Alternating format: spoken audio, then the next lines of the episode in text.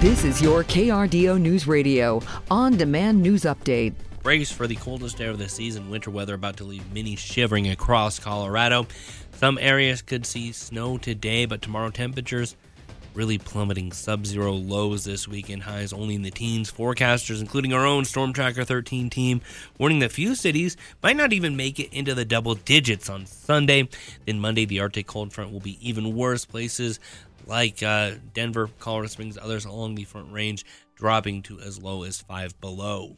Police staged a raid on an illegal gambling business in Colorado Springs yesterday. It happened during the noon hour at a location on Peterson Road, just north of Highway 24. The raid ended with officers seizing 19 illegal slot machines, 2 other simulated gaming devices, and along with more than $50,000 in cash that was seized from a related location. So far, police aren't detailing how many arrests were made, if any. CSPD says they want to remind the public that offering slot machines and simulated gaming devices is illegal in the city of Colorado Springs.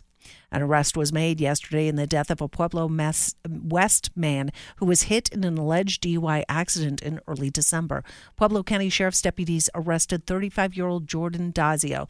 Officials believe that Dazio was under the influence when his truck crossed a double yellow line and collided with another truck driven by Arthur Reese. The 64-year-old was given medical aid at the scene but died.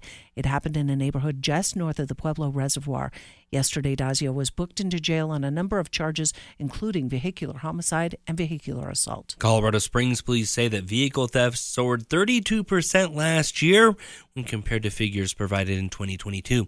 The department says that a record high in November, blaming it in part on a social media trend where teenagers were using a particular hack to steal Kia and Hyundai models. Police say that they are working hard to stop this, but they also need drivers and car owners to do their part as well.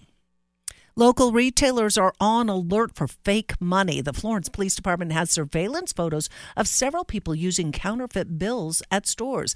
Those images were shared to social media yesterday, and investigators are asking for help to identify the suspects. They're asking the public to take a good look and call in with any information about those caught passing the fake money.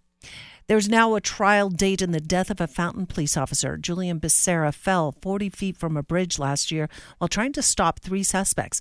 They led officers on a chase throughout El Paso County and then allegedly took off running after crashing a stolen car. 2 of the men have already been sentenced. The third is believed to be the driver. He pleaded not guilty in court yesterday and will go before a jury on May 6th. Carrie Halford, one of the owners of the Return to Nature Funeral Home in Penrose, scheduled for a court appearance today. That preliminary hearing set for 1:30 at the El Paso County Courthouse. It comes after the decomposing remains of nearly 200 people were found inside that funeral home in the beginning of October. Halford faces more than 250 felony charges, including abuse of a corpse, money laundering, forgery, and theft. The 2024 legislative session is off and running, both parties with high hopes to address the cost of housing across the state.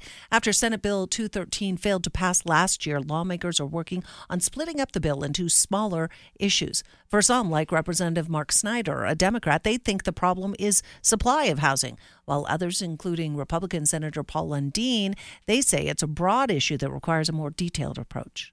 A lot of the land use bills are really geared toward increasing the housing stock. That's really the only straightforward solution we have to our housing crisis here. The answer that we really need is we need more for sale multifamily housing.